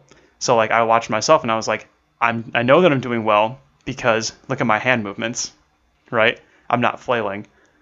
Okay, that's the other thing I heard is uh, it'll help you learn the have movements, because they basically yeah basically what you said is you can watch somebody's video, and know, yeah nope you're not driving that well like they can watch your hand movements and tell how how unsettled the car is. Yeah, are you offline? Because the second you get offline, you start like trying to get it back online, you start flailing. But if you're on, like if you're in the correct line and you're driving well, you're it should look like a Sunday drive, which is crazy because you're like letting go of the wheel and the car is driving itself. Then you catch it. But you can learn that That'd stuff. so, that, that's gonna take so much training. It takes pride, dude. Um, oh, we're getting a little off here, but what, whatever. But like, you know, how much seat time personally do I have in the past two years? Like, I have more. Like we were talking about this with Gerald on Drifting Pro Am too. Um, it's like a different style, right? Like, people have built really like awesome cars, like badass cars, and they don't have a lot of seat time. On my hand, I have like a good car that's not like at the top level yet, but I have like a stack of seat time, hours and hours and laps. I'd say is more important because is it? I've heard of it from various sources, and I'm sure you see it all the time. New guys will overly build their car to fit the stereotype of what they think it should be. The Instagram they- stereotype. Yeah, but they can't do a figure eight, Sure. Or they can't. They can slide one corner, but they can't transition to even. Well, say yeah, they can't figure eight, or they can't hold the right angle because they'll smoke it out, but they're not really even getting sideways. Yeah, and it's and I think it goes the other way too. Like I've heard of people and seen people where they spend a lot of time building this car, don't drive, and then they spend like a year or two driving really hard, and then they're done. Car's built, they've practiced. So it's like I see both ways for sure, but for me, I like driving instead of building. Yeah. So I just drove a ton. But now I have like this I, I don't know how many hours, but I think last year was like 400 laps. And this year I'm right there because I'm probably over that at this point. Already? Yeah. So I've probably driven more than 400 laps this year, based on like my tire count, how many tires I've destroyed, events I've done. Like that one uh, Humboldt Park Fest. Logan Yeah. and I had like a private track day at one point. So I mean, we just we just drove as much as we wanted. That's sick. Yeah, man. We I ran out of gas. Basically, I basically ran out of gas in the first like day and a half. Jesus. And uh, a half tank. I think a half tank is 40 laps. In my car. That's some serious time. Yeah, and then we drove all day Sunday, the next day. So I mean, that three days, I was easily over a hundred something laps. You did more laps in a single weekend than most people, save myself included, would probably do in an entire season. Yeah, and it's crazy. But anyway, so like back on kind of like that sim driving stuff. What if you can translate all that time over the winter into practice? And well, the other nice part is we'll use Assetto Corsa for example. You can tweak your settings on your car, your steering angle, your alignment, your ride height, your suspension tuning, and get a better idea of. No, I, I don't think I'm gonna like how this is gonna handle. And just as far as like, like you said, kind of give you a good guesstimate. Because if you're gonna change something, it's middle of the winter. Oh damn, I can't take the car out in the middle of the winter. It's, it's not gonna grab. Right. You can hop in. All right. Well, I might want to change this, or you'll have an idea of okay, this is about how it sh- should handle. Let's go try it out when it actually gets nice. Oh, what does it look like with an extra bit of toe in? How does that feel in the sim? Ooh, it feels good. Let me try that in the real car. And then it's a pre. I call it the pre-tuning tuning. For sure. Uh, which Um, I'm glad. I'm glad I'm not. You know, we're not the only ones who see that. But Yeah, so I actually have a, a pretty cool story about sim driving, transitioning to real driving. Uh, so at that Humboldt Park Fest, Logan and I were there, and we had a guy come up to us. He was like shooting media, and he was like, "Hey, I got some pretty cool pictures of you guys." We are like, "Oh, cool!" And So we're checking it out, and you know, inevitably, it's like, "Oh, like, what do you drive?" Or he was like, "Yeah, like I want to get out there, but I'm just, you know, I haven't yet." So we're like, we looked around. There are like three cars in line, and we're like, "Well, why don't you just go today? Do you have your car here?" And he's like, "Yeah, but it doesn't have." What did he say? I don't have any spare wheels, reservoir socks, my battery's loose. It was like a couple of things on the safety checklist, and we were like, hold on. Logan's car was broken, and I had a bunch of tires left. Well, not a bunch, but I had enough. So we were like, yo, go up there and like go buy a ticket. And we'll put our stuff, our parts on our cars onto your car so you can drive. And he was, that's awesome. dude, and he was like, "Really?" We're like, "Yeah, man. Like, like Logan's car's broken, so that's it for him for the weekend." He snapped a, a coilover. Oh, That was intense. I'll, I can tell that story in a minute. But um, so his car was done. It was on the trailer. So we're like, sick. Fire extinguisher and reservoir socks off his car. We got his battery tied down with one of my like ratchet straps from the tent. but it actually was super secure. We like roped it through part of the frame. oh. So it was like pretty legit. You couldn't shake that thing. I think it's still on there. We told him just to keep it and give it back to us later. um, we like uh, riv nutted his coolant reserv- his coolant overflow onto the car because that was loose, and then I t- took the wheels off my car because they're four one hundred and four by whatever two forty bolt pattern is, like four one fourteen or something. It's weird. And so we took the cars, the wheels off my car, put it on his car, and then he went out and drove. And I was like, "Well, have you ever done this?" And he's like, "No, but I've drive the sim a lot." Okay. And I was like, "All right, cool." So like, we went out there and like did some practice laps, and we have videos of it. We did practice laps. You know, we're like, do donuts. All right, cool. Do some figure eights. Great. Start trying the course, and um, he was doing really well. Then he was like, "Hey, drive my car." So I was like, "Okay." I'm not gonna say no. I've never driven a 240. I've heard great things. So I drove it and I like pushed it really hard. And he had um, coilovers, welded diff, and an angle kit. Right? Would you say it's a, a a solid setup? it's like that's that's what I drove the Miata on basically. Okay.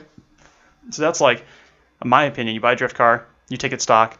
Okay, I like this. Coilovers, welded diff, angle kit. Done. Drive that until you hit limits, right? And so that's what he had, and I was like, cool, man, you should be good. So I drove his car and like went to town on it. I drove it really hard. Um, Poor guy's probably sh- you know he was like, need new pants by the end of the night. no, but he was like, oh man, I didn't know my car could do that. And I was like, there, you like, yeah, man, like this thing's sick. So then next lap he goes out and almost links the entire course. That's awesome. and like not with like baby angle either. Like coming off the skid pad, he was like full angle, wide open throttle, smoke because he had the Iron Man's on, the Iron Oh, Man tires God. that I had, and they make a lot of smoke, which is pretty cool. Um, and you like put it like kind of on the edge too of the of the gravel as you exit the the skid pad, and I was like, there it is. There, in my opinion, was like sim driving to real driving, one night linking the entire course.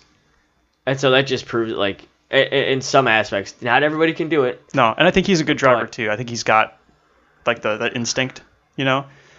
But it was sick. That's awesome. I'm glad we covered that because I, I want to see what people think. I want to see what their opinions are because, like I said, it's it's becoming more and more popular with with what's going on, and I got into it more heavily when I you know during when COVID hit. I was like, how am I gonna do now? Nothing.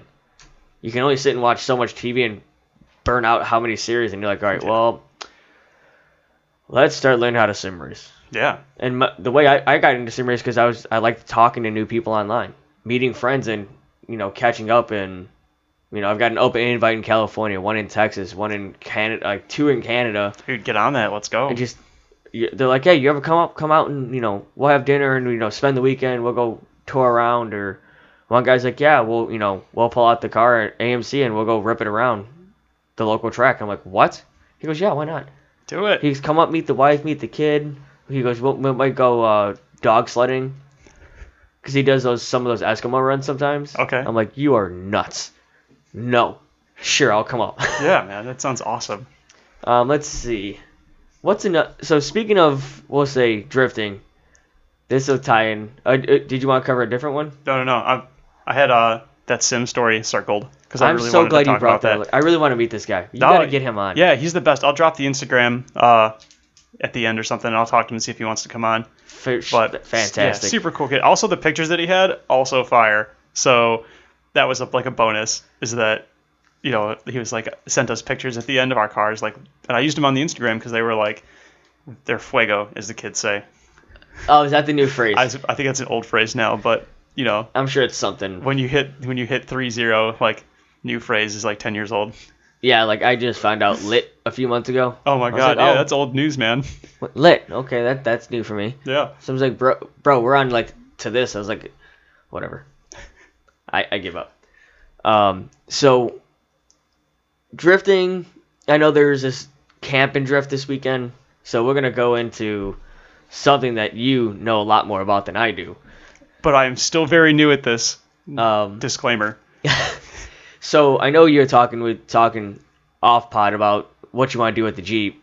Yeah. Um, so why don't you go into that because it's something I'm interested in too, which is what I'm debating to do with the green one, which would be much different than a, a yours or a, a wagon. But why don't you go into that because that's kind of I'm sure we're gonna have somebody reach out and go, oh man, you gotta check this out. Yeah, so I think properly to get into it, I've got to like cover, um, like we like to go camping a lot, so we're actually going next weekend. Um, my wife and I try to do, I think at this point it's like at least like three or four camps per year. That's which, awesome. Which I think you know maybe we could do more, but if, when you fit that into like all the stuff that I've been doing, like it's that's pretty substantial because it's three days, it's a whole weekend.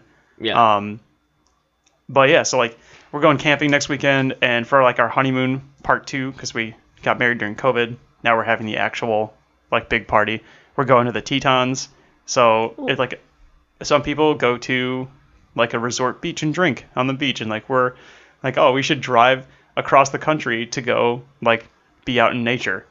Um, so it fits you guys though. Like that's that's what I see when I think of like th- that's what I see. Yeah, and it's a ton of fun, and like she loves it. We both love hiking and stuff, so it's a really cool time. But they don't have any campsites available to reserve out there, so we're gonna be doing like some overlanding and like camping, and like some there's like designated campsites, but they are not um, like part of the park, right? So it's like, hey, you go off the highway, you go up this trail, you need four x four to get there, you won't make it in like a Nissan Sentra, like it's not gonna happen. But at the end, there are like preset campsites with like little fire rings or something, but like no bathrooms, no amenities, like you're out there.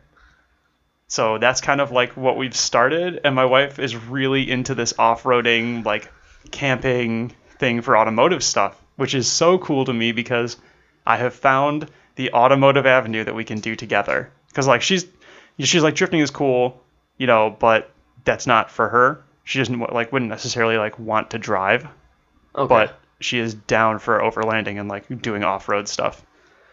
the bonus is you can use that vehicle for a multitude of things. Yeah, it's like we like kind of lucked out and got a vehicle that's kind of good at everything, but not excels at one specific thing.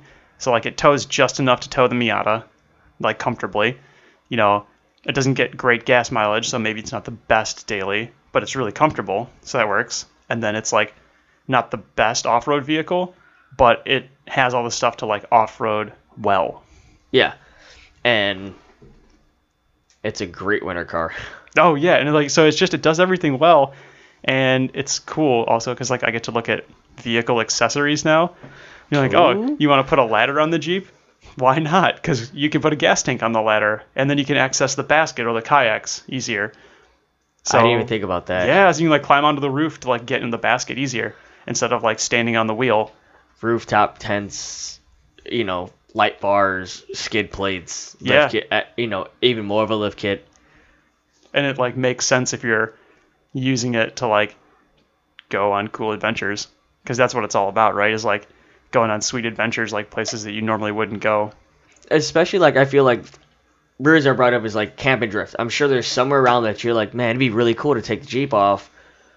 Cause like, say you go up and you're like, ah, you know what? It's kind of rainy, you know, it, or it's a it's a really packed event. I'm not gonna get a whole lot of lap time today. Let's go grab, you know, have you know, leave the trailer, have your buddy watch the car, grab the tent, take the Jeep, go. Sorry, go overland for the night, come back in the morning, and you'll be able to explore nature because you've got the vehicle that can, like you said, they can do everything you need it to do. heck yeah no So- so so down and like even next year where i talked to like one of my buddies chris and he's like very excited about this as well he has a 15 tacoma like trd that he really likes. And so we have a wedding to go to in montana. And we were like well hold on. If we want to do like a big trip what if we just go to this wedding? The next day we just depart into the wilderness. And we can do like two or three cars just driving out there and like exploring and camping. And he was super down. So we have like a year to plan this but we can because we have like a start date.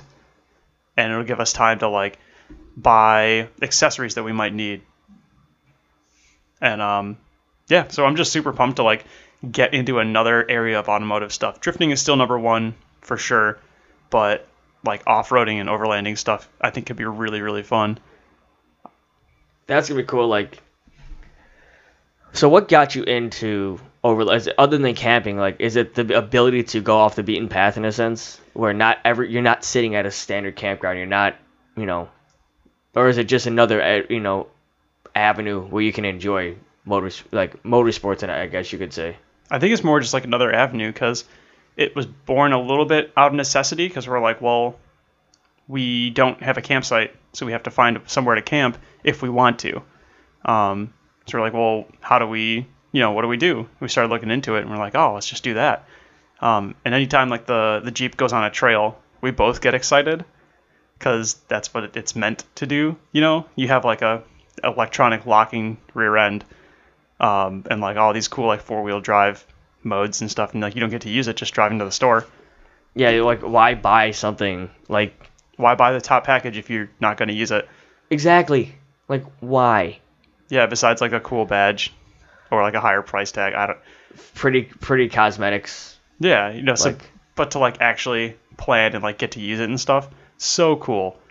I wish I had the option to kind of switch. Mine just like pff, you here Subaru, boom, Yeah. go.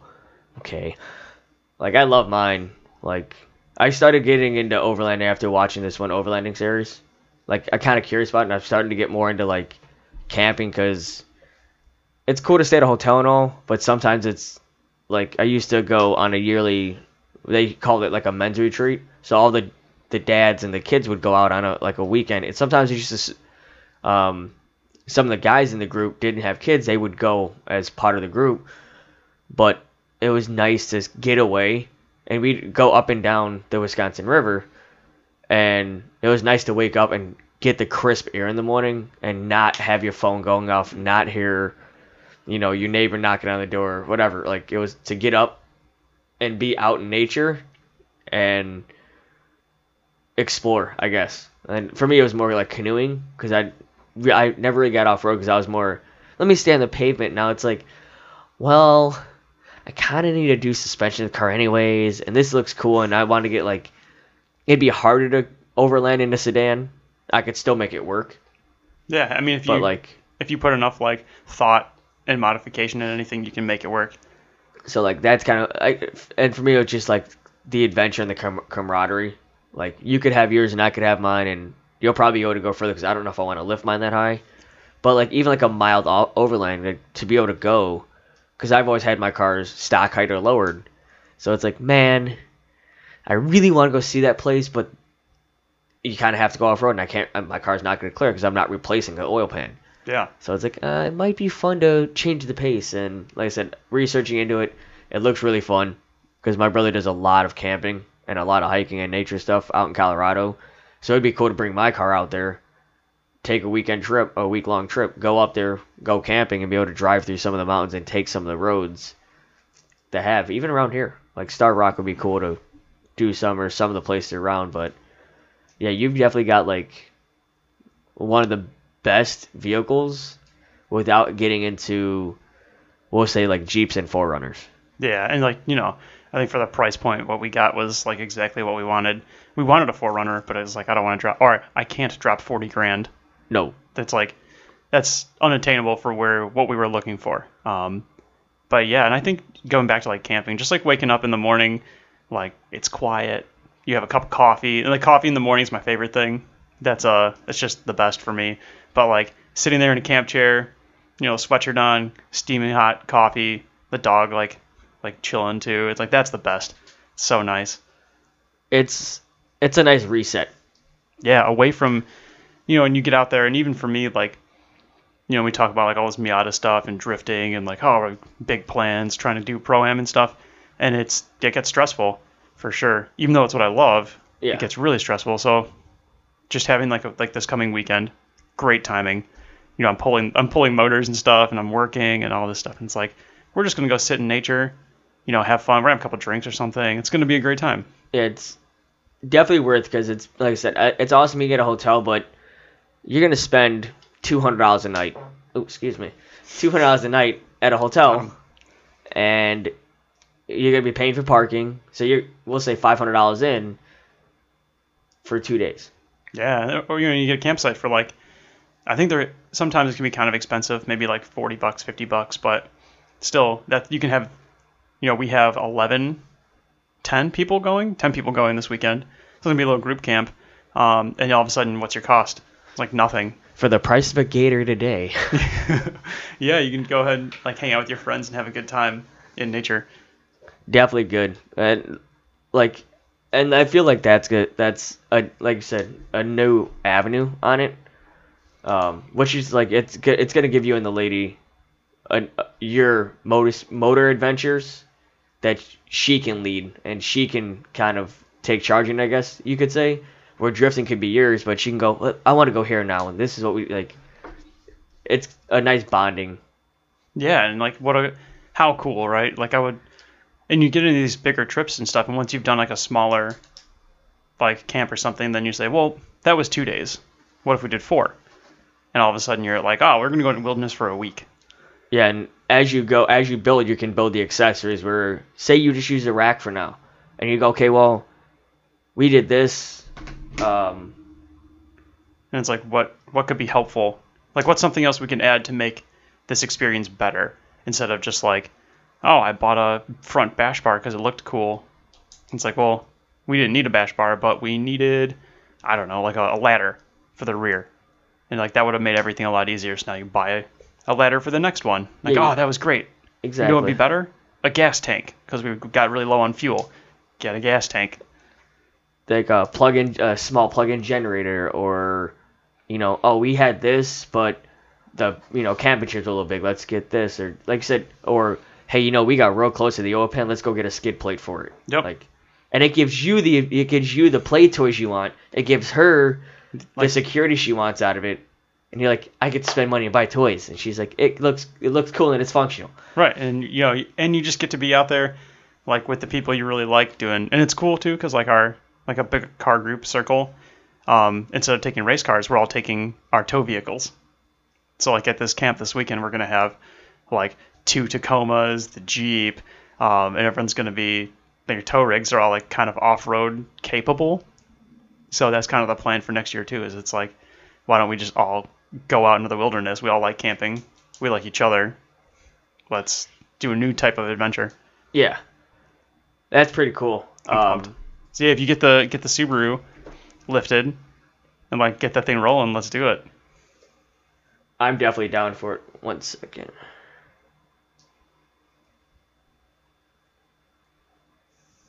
Because I know they make a bunch of like Subaru lift kits because I've seen them, or I've seen like lifted Subarus like that. So I would imagine it wouldn't be too hard. Yeah. Um, but it could be cool. You can get a lifted Subaru and then get your Mustang drift car. Because like there's there's so many like I see so many people do it with like Foresters and Outbacks, which are more use user friendly. Yeah. But I'm like, uh, I might do a mild lift on it, just something fun to take for like weekend trips or whatever. Yeah, get some like big tires on it too. It'll look real aggressive. Cut the wheel arches out. Oh god, square out the fenders. That'd be kind of fun. It would be fun. Let's see. You got anything else you want to cover? You want to do Instagram questions? Um, we've got one more thing. So the the boys at Ruds, who um, I'm partnered with, I think they're starting a podcast. Ooh, So another interesting, you know, another interesting uh, pod you may want to check out. Um, I know we've talked about having DJ come on here a couple of times, and I, I he's super busy. So yeah. I figured we'll fade it in whenever it gets done. Yeah, exactly. So it might be cool to maybe do like a joint uh, cast, us, them. Um, could be a lot of fun. So I think all that information is going to come out soon. I'm not totally sure when that's going down, but yeah, I just wanted to drop that out there because I saw it pop know. up. Yeah, we, you know, we could have a bunch of things. We could get uh, like Gerald and Drifting Pro Am on here. We can get DJ and Rudd's podcast on here. Definitely, uh, definitely force us to grow and grow and learn. Yeah, I'm excited for that. It's kind of dope. right. I was pumped about it. I'm like, all right, cool. I'm sad. I didn't realize this guy's engine hoist is broken. Like I thought he like his buddy was gonna get him one. So he's like, "Yeah, you're gonna have to wait on your motor." I was like, "Oh, no worries. I'll come. I'll bring mine up next weekend in my sedan." Um, let's see. So let's go go uh, over Instagram questions Yeah, let me let me pull them up real quick here. because that was a Take goof and I definitely didn't post up. So this is all you. All right, I think I had two because I posted up just this morning. Um, so Ian, who helped me with the bodywork, asks, "When are you going to drive the un- uh, up badged Impala? When are you going to drive the up badged Impala?" He means my Skyline. Um, Wow. yeah, they've still been giving me a lot of crap that I don't actually have a Skyline. Uh, so I drove it yesterday, and Billy drove it. So it's verified, real. There's video proof. It actually runs. It runs. It needs a clutch. Um, it just it, need, it needs work, but it runs and drives. So that was cool. He was like driving it. We're in Elmhurst, and um, so he like pulls onto St. Charles, I think it was. He pulls onto like a, a busier street, and he's like first gear, second gear, third gear, like making all of the turbo noises. Cop pulls out behind us. He's like, ooh, fourth gear, and we're but it's in kilometers, right? Not miles per hour. So we're like, oh no, like how fast are we going? We're all trying to like quick convert on our phones and stuff because like I have a we all have a rough idea, but when there's a cop behind you, like you should probably know exactly how fast you're going. yeah. You get a little extra nervous. Yeah, so you like quick put it in fourth, like made it as quiet as possible, and we were like, all right, we're going the right speed. The cop turned off, thankfully, but it was a moment. We had a moment. He's probably looking like, "Wait, you're on the wrong side." Never mind. Let me just not. Yeah, like it's plated and insured and everything. It's legal. Um, so Logan asks, when can I drift the R32? Huh? So answer to that is when it's drift ready. Um, In ten years. hopefully not in 10 years, maybe like next year. Ooh. Yeah, I think I mean the Miata's getting kind of close to like the next level. So once it's there, um, I can start putting money at the at the R32. That's So- gonna be so kick ass. That'd be so. I cannot wait. It's gonna be so sick. Um, he also asks, uh, "What are your goals for the next couple of years?" And I think we should both do Okay. this one, um, short term, long term, and then this one's specific. I think for pro amps like qualifying, top ten podium, goals for the car, etc. I need to know everything. This is gonna be good. Yeah. So you want to start like, what are your goals for the next couple of years, short term, long term? Uh, next couple of years, really just have the MR2 done, running. Like I, I don't need crazy power. I just want a nice weekend cruiser. Um, nice stance on it. Like, and what I mean by stance is a true stance, not this. You don't want 10 and a half degrees of camber? No, like a proper, a proper stance. Uh, some decent wheels on it. Just uh, like I said, nice weekend cruiser. Um, the green one, whichever direction I take, and be into some kind of motorsport, like actively into some kind of motorsport. Um, and hopefully, with this still going, where we get to, you know, share or like work with other podcasts or forums, um, and have fun, you know, be able to travel and see some different events and maybe even get to do some coverage like Grid Life or something would be kind of cool. Oh, that would be sick. That'd be insane. Like you got to be a de- you got to be a good size dude Grid Life. Um, but it's like I said, just kind of finish the cars up. Hopefully, uh, maybe sell this house and get a different one or something. But I definitely want to get in, involved in motorsports. Have the MR, like I said, MR2 is good. Oh, more tools. I want more tools All right, all right. and a drift car. It's a lot of goals, my guy. Yeah, But you can check off a couple together, right? So Yeah. like drift car is motorsports. So that's like two checks in one. yeah, the MR2 as long as it could just be factory motor, just back running and driving. Yeah, as long as you can like, I want to go to the store in the MR2. I want to go to uh, Cars and Coffee in the MR2. Yeah, just the little stuff like it'd be fun, like nice and easy, quick stuff, and um, nothing too crazy, I guess. Maybe it, uh, it- I'm sure it'll change with the more stuff I get into or whatnot. I definitely want to take a like a week or two trip on the bike and go get on the bike, use the rack, and but you know ride my you know get on the motorcycle and camp. Oh man, Just see, tour travel, like cool.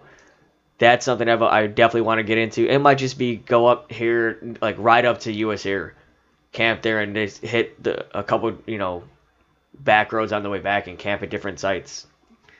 I don't know why. I saw some post on Facebook about people doing cross country rides. One guy rode all 50 states in 50 days, but he's also got like a 1200.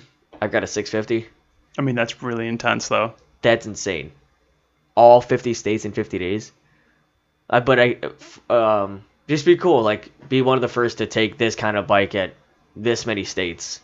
Just little stuff. But uh, what are yours? What's yours for the next couple of years? Dude, I mean, that's pretty sweet though. Like, those are some good goals. Hopefully, uh, if you need help with like drifting stuff and motorsport stuff, I got you. We're gonna have to make that happen. Yeah, that would be. I can help check off a couple of those. Hell yeah. Um, so short term, short term goals, long term goals. Like short term, I need to get the Miata turboed and running well. That's like very short, but most immediate because I promised myself I wouldn't drift until it was turboed after Yeah. that US Air event. Um, so like that's for sure short term. Like long term, like I want to be in that Pro Am series for sure. Um, I don't necessarily like think that pro spec or like that higher level is achievable for me as far as like finances go. So if a door opens, then awesome. But like I would love to just do well in pro am. Um, but yeah, so going a little farther, he asks like qualifying top ten podium. Um, yeah, definitely like first couple events like qualifying and getting into like actual battles in even pro am, which to me is a professional type series, would be amazing. Um, but I think that there's a chance that I could do like, you know, like a top 10 finish or something. That would be amazing. Uh, podiums, obviously, would love to podium. But is that realistic in the first year? I don't know. Possible. Maybe. One way to find out. There exactly. There's only one way to find out, which is show up and give it everything. So yeah, I think that's about it. Also, like short and long term goal, get that skyline really dialed in, and like have a sweet uh, like car that I could daily. I mean, I, obviously not in the winter, but like a car that I can drive comfortably on the street that also shreds at the track, but is mainly street. So that's kind of my short and long term goals. Hopefully, we can hit them. For sure. Two seconds. Uh, those are some. Those are some serious, go- seriously good goals though. Like, just to, I feel like just making the jump into pro am would be huge. That once you get settled and comfortable, Um, I don't. I don't even want to say. I, I think you should stay uncomfortable because it'll keep you hungry to find it. But I feel like it's going to be that nice jump where that's going to be a huge goal. Like I know most people just getting into drifting in general is cool. I did it. So, do you think what, what would you want to see? How many years would you give yourself to ideally hit a top ten? I mean, it's hard to say. I could give you a better answer after doing one round to Seeing what- see where I stack up. But like a top ten, I feel like the second year top ten finish would be, and I don't know if that's a season or if that's like a single event, but that would be really really cool. I think if I hit a top ten in year two, like, okay, we're we're really trying. Um, yeah, I mean, I think that I have like the skills and the knowledge to make that happen. Um, but definitely like getting some help or some training or someone who has more experience than I do could go a long way. So we'll have to see. But yeah, man, like maybe year two top ten finish would be outstanding in my opinion. And who knows? Maybe maybe I'm wrong. Maybe I'm like a bottom 32 driver, or maybe I'm like a top five. Who knows? I don't.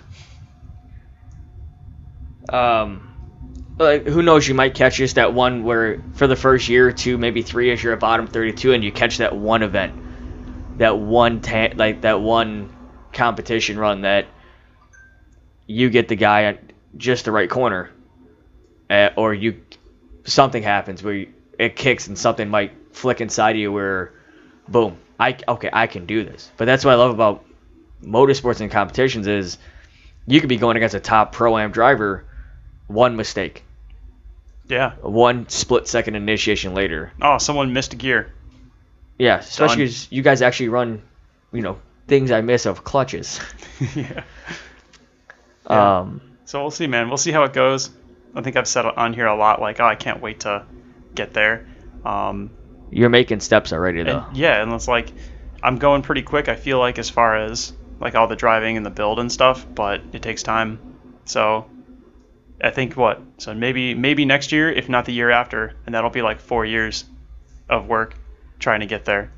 And that's like I see. I feel like from a spectator's view, so many people see, oh, but Chuck, you know, if I did it in this many years, you're like, yeah, but you don't realize the extra hours of work, the wheeling dealing he had to do, the working on his own car, the fact that he was a one man team for how long? Yeah, I'll you- say one or two man team. Like a lot of the people see this, boom, boom. Oh, you're in prom, you made it.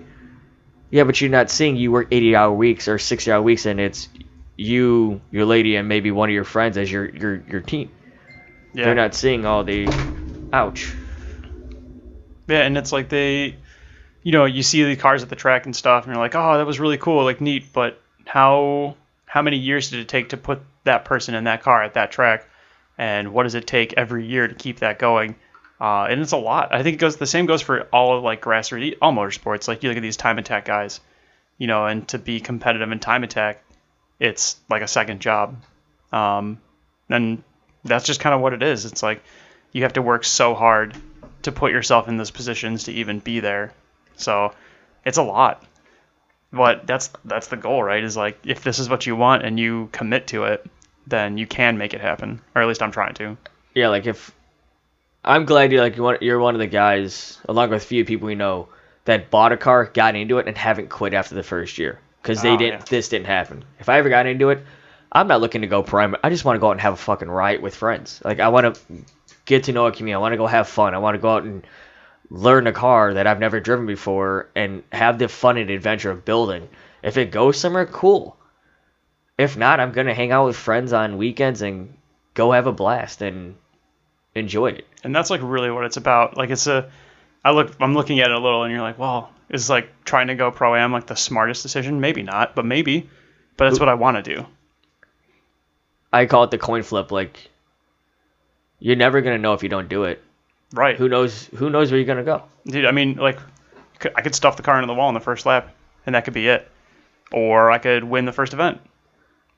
Who, literally, you can you can't know till you get there. So I'm excited to like fi- finally get there and actually get that like experience and that like just to even say like yeah I drove in a sanctioned drifting event. That'd How be so cool. cool. Like so cool. because you've done you've done autocross, you're doing drifting, Like even it'd be cool to do autocross. Just Yeah, just to go and do something.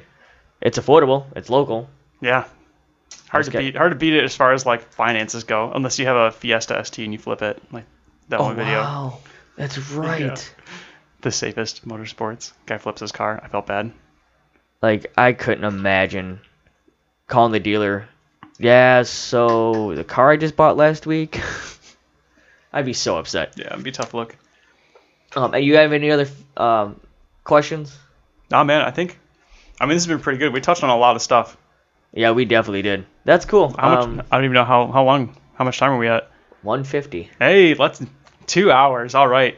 I say definitely shorter than I thought. uh, Shorter than the other ones, but like I said, good good amount of stuff we covered. Um, I say if anybody we hit on anything, any, we we hit anything anybody really enjoyed, let us know. We'll go into it a little bit more, or cover a different portion of it. I guess. Yeah. I mean, always open for like new topics and like what people like, what people don't like. So let us know. Absolutely. Or if you know somebody who wants to be on, Yeah, and I think I have some people who would want to come on, for sure. we definitely got to start now that the. I say with the season going, I feel like it's gonna be a lot of after the season stuff, which is perfect fine with me because it hits winter and Zoom calls are great. Yeah. Um, still got to figure out how the hell to do those because I don't know how to do that. Um, but yeah, that sounds great. Um, where can they find you at? I know we've do it, but every time we're gonna ask, Yeah. tell them where they can find you. So you can find me on Instagram. It's the easiest. It's adam.b.racing. Um, it's pretty obvious because it's a picture of my red Miata. Going Uh, sideways. Yes. Doing lots of drifting. um, yeah, you'll just find me at the Instagram page for the podcast. That's about the only one I actually use. And what is that? STTG podcast or um, STTG podcast on Facebook and Twitter. Uh, pretty much the same thing across all of them. I yeah. make it nice and easy. It is nice and easy. It's pretty easy to find, actually. I think we even I think I I think we even have a Snapchat, but I never open it. So I don't hit us do. up on Snapchat. No, just Instagram or Facebook would really. I'm more responsive on those two. Um, I just smacked the microphone. I've got a couple people to, to shout out. go ahead. So the for wrapping, the person who wrapped the car is Marlo. Um, he's on Instagram as dusty.logwood. So hit him up for like wrapping and stuff. He did a really nice job. Changed the look of the car, which was great. Absolutely. Uh, good dude. Definitely a hype man. So, you know, hit that dude up. Um, you know, the partners, Ruds Racing. I guess these are personal partners for me.